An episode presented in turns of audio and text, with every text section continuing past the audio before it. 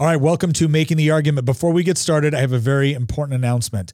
We have a brand new deal with goodranchers.com. That's right. If you go on to Good Ranchers and you use promo code Nick and you sign up for one of their subscriptions, you're not only going to get $15 off, but do you remember the old deal where you got two pounds of ground beef with each order? Well, we just upped the game. That's right. You can choose top sirloin, salmon, chicken breast, or bacon now. Every single order you get on that subscription is going to come with free top sirloin, salmon, chicken breast, or bacon. You get to choose which one if you use promo code Nick. And again, $15 off on top of that. That's a savings of $480 in meat by signing up for one of those subscriptions. Not to mention the fact that if you are looking for a gift for someone that is impossible to shop for, you can go on to goodranchers.com and get one of their brand new gift boxes. Now, this is a limited time only offer. It's part of their overall Black Friday special. So go on to goodranchers.com to get more details. Sign up for promo code Nick in order to get that deal, and let's get on with the show. Well, this is Delegate Nick Freitas, and we just got done with our first day of the Virginia General Assembly. Now, typically, these days are pretty easygoing, right? You elect your speaker, who is Todd Gilbert, great guy. We're really excited to have him as a Speaker of the House. Paul Nardo, the clerk of the House, very experienced guy. All that's great. You usually have a lot of backslapping, handshaking, stories about the past, and it's, it's all wonderful. Except that, of course, we had to fight over something on day one. And we're going to talk about all of that and more on this episode of Making the Argument, where we make the arguments to defend a free society. All right, so, what was the fight about, right? Because that's what we all want to know. I mean, yeah, I'll go into like different committees that we got and things like that, some exciting legislation that's coming up. But what was the fight about? Well, here's what you need to understand about the General Assembly on day one. One of the first things that we have to do when we get our speaker, we get our clerk, is we have to set the rules, right? The rules on how the House governs itself. And we had some rules changes now that we've taken back over from the Democrats. And one of the rules changes that we had had to do with harassment. So when the Democrats have been in charge, they put in all these different qualifications, right? You couldn't harass someone based off of race or ethnicity or gender or sexual identity or LGBTQ. And there was a ton of other things that they put in there as like these qualifications. And so we came in and now we're back in charge and we said, look, here's the deal. The underlying law in the Commonwealth of Virginia already says you can't do these things, right? And we support that. And so what we said in our House rules was you can't harass anybody right? You can't harass anybody. That's the rule. And the Democrats immediately got up. They had a problem with it, right? Delegate Marcus Simon got up. He objected to it. And then the former Speaker of the House, Delegate Eileen Filler-Corn, she got up and went on this long thing about how they would not be able to accept these new House rules, even though they didn't have a problem with most of them, if we didn't include that. Because basically what she claimed was is we were removing protections from these vulnerable populations. Okay, the reason why I'm telling you about this and what actually happened on the floor is because I can guarantee you just about every single major media outlet out there that is going to report on this is going to report it almost entirely from their perspective. Like if you're expecting some sort of objective analysis, oh, that's what the Democrats said, what did the Republicans say? Then that's probably not going to happen. It's just going to be a regurgitation of Democrat talking points and, oh, look, these Republicans are really mean, evil, bad people, right? So here was, here was our argument with respect to that. Again, the law already says you cannot discriminate against, about the, or, or, against people about these things. We wanted to clarify in the House rules that you cannot harass anyone. Because here's the problem when you dissect rules or dissect laws in this sort of manner. When you create all these special qualifications, the question then becomes is that if you have if you have you know dissected society by all these various characteristics, the question then comes within the law when a, when a case goes before the court, et cetera, is if you didn't include a particular group, right? And, and this is this should be something that the left understands because 10 years ago there were far fewer groups than there are now.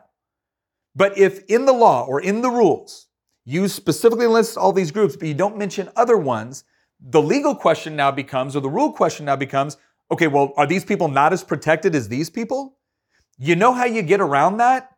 You make a really simple rule that says don't harass people. And one of the things that we seem to understand about vulnerable populations is that all of them are people.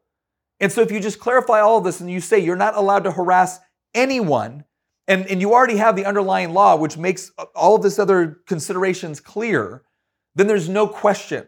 And, and regardless of why someone was harassed, or regardless of why someone made a, might have uh, engaged with somebody that was, was cruel to them, or whatever it is, they now have cause, not only within the law, but within our own house rules. So we were actually casting a much broader net with respect to the protection of people because we included everybody without some sort of special classification that then someone could come in and say, well, wait a second, are they protected? Wait, does this special classification specifically mentioned in the rules? And if it's not specifically mentioned in the rules, why is it? Right? So again, the way you get around all of that is you just say, you're not allowed to harass anyone. And that's really what this is supposed to be about when we talk about equality before the law. It's not to say that we don't understand that there have been various groups that has been specifically targeted either for discrimination or harassment. We get that. We find all of it to be reprehensible. The law reflects that. Our rules reflect that. Our rules also leave no question as to what happens to you if you harass someone, regardless of the reason you chose to harass them. You harass another human being, there's consequences for that, and our rules reflect that. But instead, the left is already starting this narrative, whereas Republicans don't care about people within various groups. No, we care about all people. We believe that everyone is equal before the law, everyone is entitled to a basic modicum of human respect and should be treated as such. And that is what our language change in those House rules reflected, regardless of the fact that you're probably not going to see many people reporting on this, sharing it from that particular perspective. So again, this comes into it, this comes into this argument that we've been using a lot lately. Right? There's been a lot of discussion that we've had on this podcast lately about conservative versus liberal, or leftist versus liberty, or right versus left, whatever. We can have differences of opinion with respect to, to, to different issues and how we approach them. But one of the things that we have to look at is reasonable versus unreasonable. Is it reasonable for us to say that, look, if we word it this way, it covers everybody regardless of all those other characteristics or issues? But if you start pointing out all the little individual things, now you run the risk of potentially leaving someone out. Or, or you open up a question where if you didn't mention someone specifically, does that mean that they're now somehow open to harassment in a way that they otherwise wouldn't have been if we just said, don't harass anyone? Right? That is a reasonable position. Now, if somebody wants to come and say, look, we get what you're saying, we disagree, and this is why, fine. But don't get up there and tell people that you have removed legal protections when we have done no such thing. And here's my concern is that going through the legislative session, we've got a lot of bills coming forward. And, and I'm telling you right now, one of the things I'm most pleased about is I hear Governor elect Youngkin speak, um, AG elect Jason Miyares, LG elect Winsome Sears, Speaker Todd Gilbert, our majority leader, our committee chairs. One of the things I'm most excited about is as I look at the legislation, as I look that the opening speech that Todd Gilbert gave on the floor when he accepted his election as Speaker of the House is they are focusing in on those issues that the voters said were important to them. Right? There is a commit I am seeing this generalized commitment across the board to addressing those specific issues of school choice, of educational freedom, of making sure that every child has access to a quality education, that we actually include parents in that process, of public safety, of actually creating an environment where it's easy to start a to, to get a job, to start a business right? Those are the things that we are focusing on. You can already tell from day one, based off of the bills that were submitted and the committee chairs that were selected, that Republicans are serious about it. So this is a positive thing. But what I am seeing already is that this isn't going to be a question of careful analysis of a particular bill to look at what it says versus what it does, intentions versus policy, and, and having a, a robust discussion on whether or not this is the best way to achieve certain goals that many of us have and share. What it's already going to be is here is a narrative. Here is a caricature of what you're doing. Here's a caricature of your bill. Here's a caricature of even your intentions. And then the media picks it up and runs with it. And what they do is they print the story, or they ask the questions in such a way, or they don't ask certain questions. And the end result is, is that we have to actually go around the media to explain what it is we're trying to do. Now, let me make something very clear because this is important.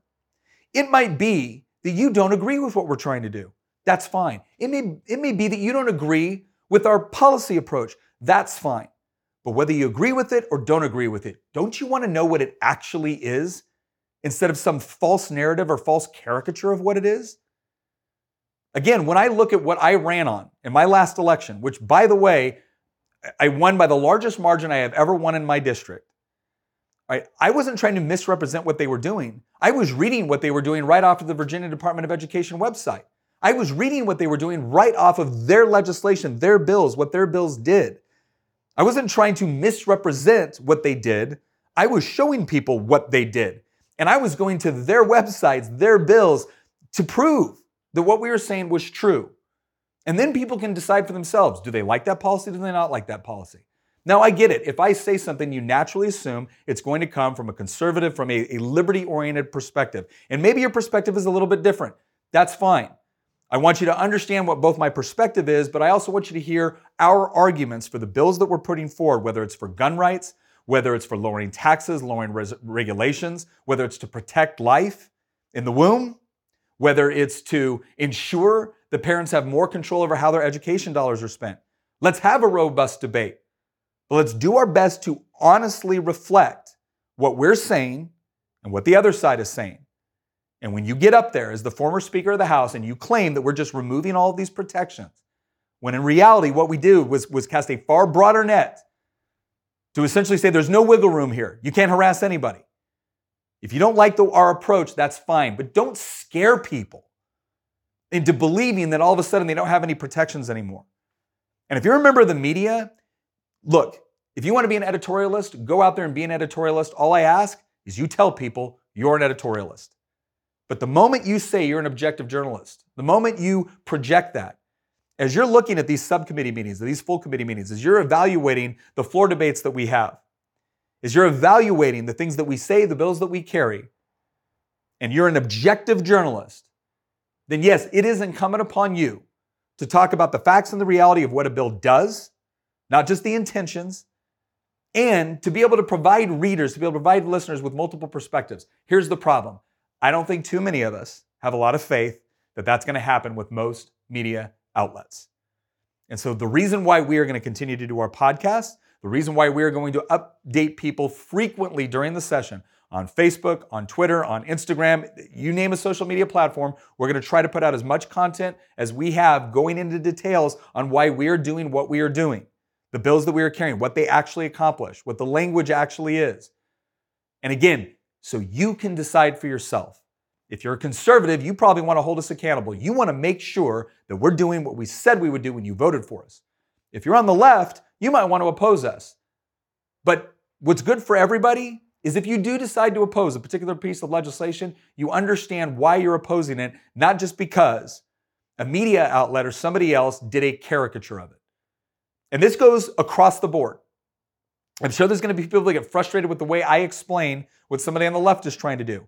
But I'm telling you right now, my promise to you is that I will, I will be as diligent as I can to honestly explain, not just from my perspective, but to try to also explain where I think the other side is coming from on a particular bill. I'm not trying to demonize the intentions of everyone that disagrees with me. Right? But I am going to I am going to be passionate for what I believe in. And I want an opportunity to be able to explain what is going on, what our legislation does, why we think it's important so that you can decide whether or not we are doing our job. Because ultimately, you're the one that decides. But it's really hard to make that decision when so much of the mainstream media seems to be absolutely in the pockets of one of the parties that is going to be debating these issues. Now, again, there are some media outlets that do seek to be truly objective. There are other media outlets that are, are more right wing, right? We acknowledge all of this. Right? I'm going to be giving you things from my perspective, but again, my, my commitment to you is that I'm going to try to be you know, very honest about their perspective as well and try to be able to accurately articulate that. Because ultimately, I don't want to trick you into believing what I believe. I don't want to trick you into thinking that my legislation does something that it doesn't do. I want you to know. I want you to be confident in that knowledge. I want you to be able to check it against multiple sources. And then I want you to be able to make a decision on whether or not you approve. So, the thing I would ask you to do we have Lobby Day coming up on January 17th. It's going to be a big event down in Richmond. If you're planning to come down there, please stop by my office. I would love to see you. The other thing that I want to encourage you to do is that if you want to get these sort of updates, okay, we have this podcast, Making the Argument. We're putting more of these podcasts out on our Facebook channel. We also have our, our YouTube channel. We have our uh, Twitter, our Instagram. Again, any sort of mechanism that we have to be able to get you updates as they're happening right? So you're, you're not reading a report a day later or six hours later and wondering what the heck is going on because we've already given you insight into to what is taking place, right? Follow those channels and you're going to be able to get those regular updates. You're going to be able to see it in your feed as we provide you the play by play for the January, or excuse me, for the 2022 Virginia legislative session. Once again, I want to thank you for listening and watching this podcast. I want to thank you for following us on other platforms. Continue to do so, and we will continue to give you the blow by blow as the session goes forward. I'm Nick Freitas making the argument. Thank you very much, and we'll see you next episode.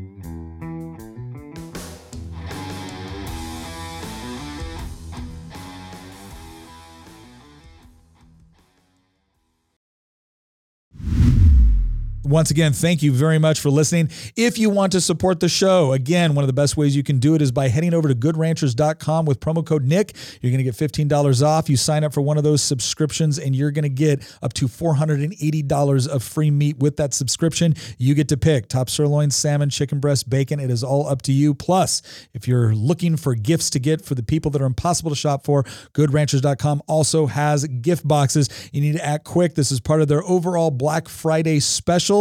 So head on over to goodranchers.com, use promo code Nick, and once again, thank you for listening.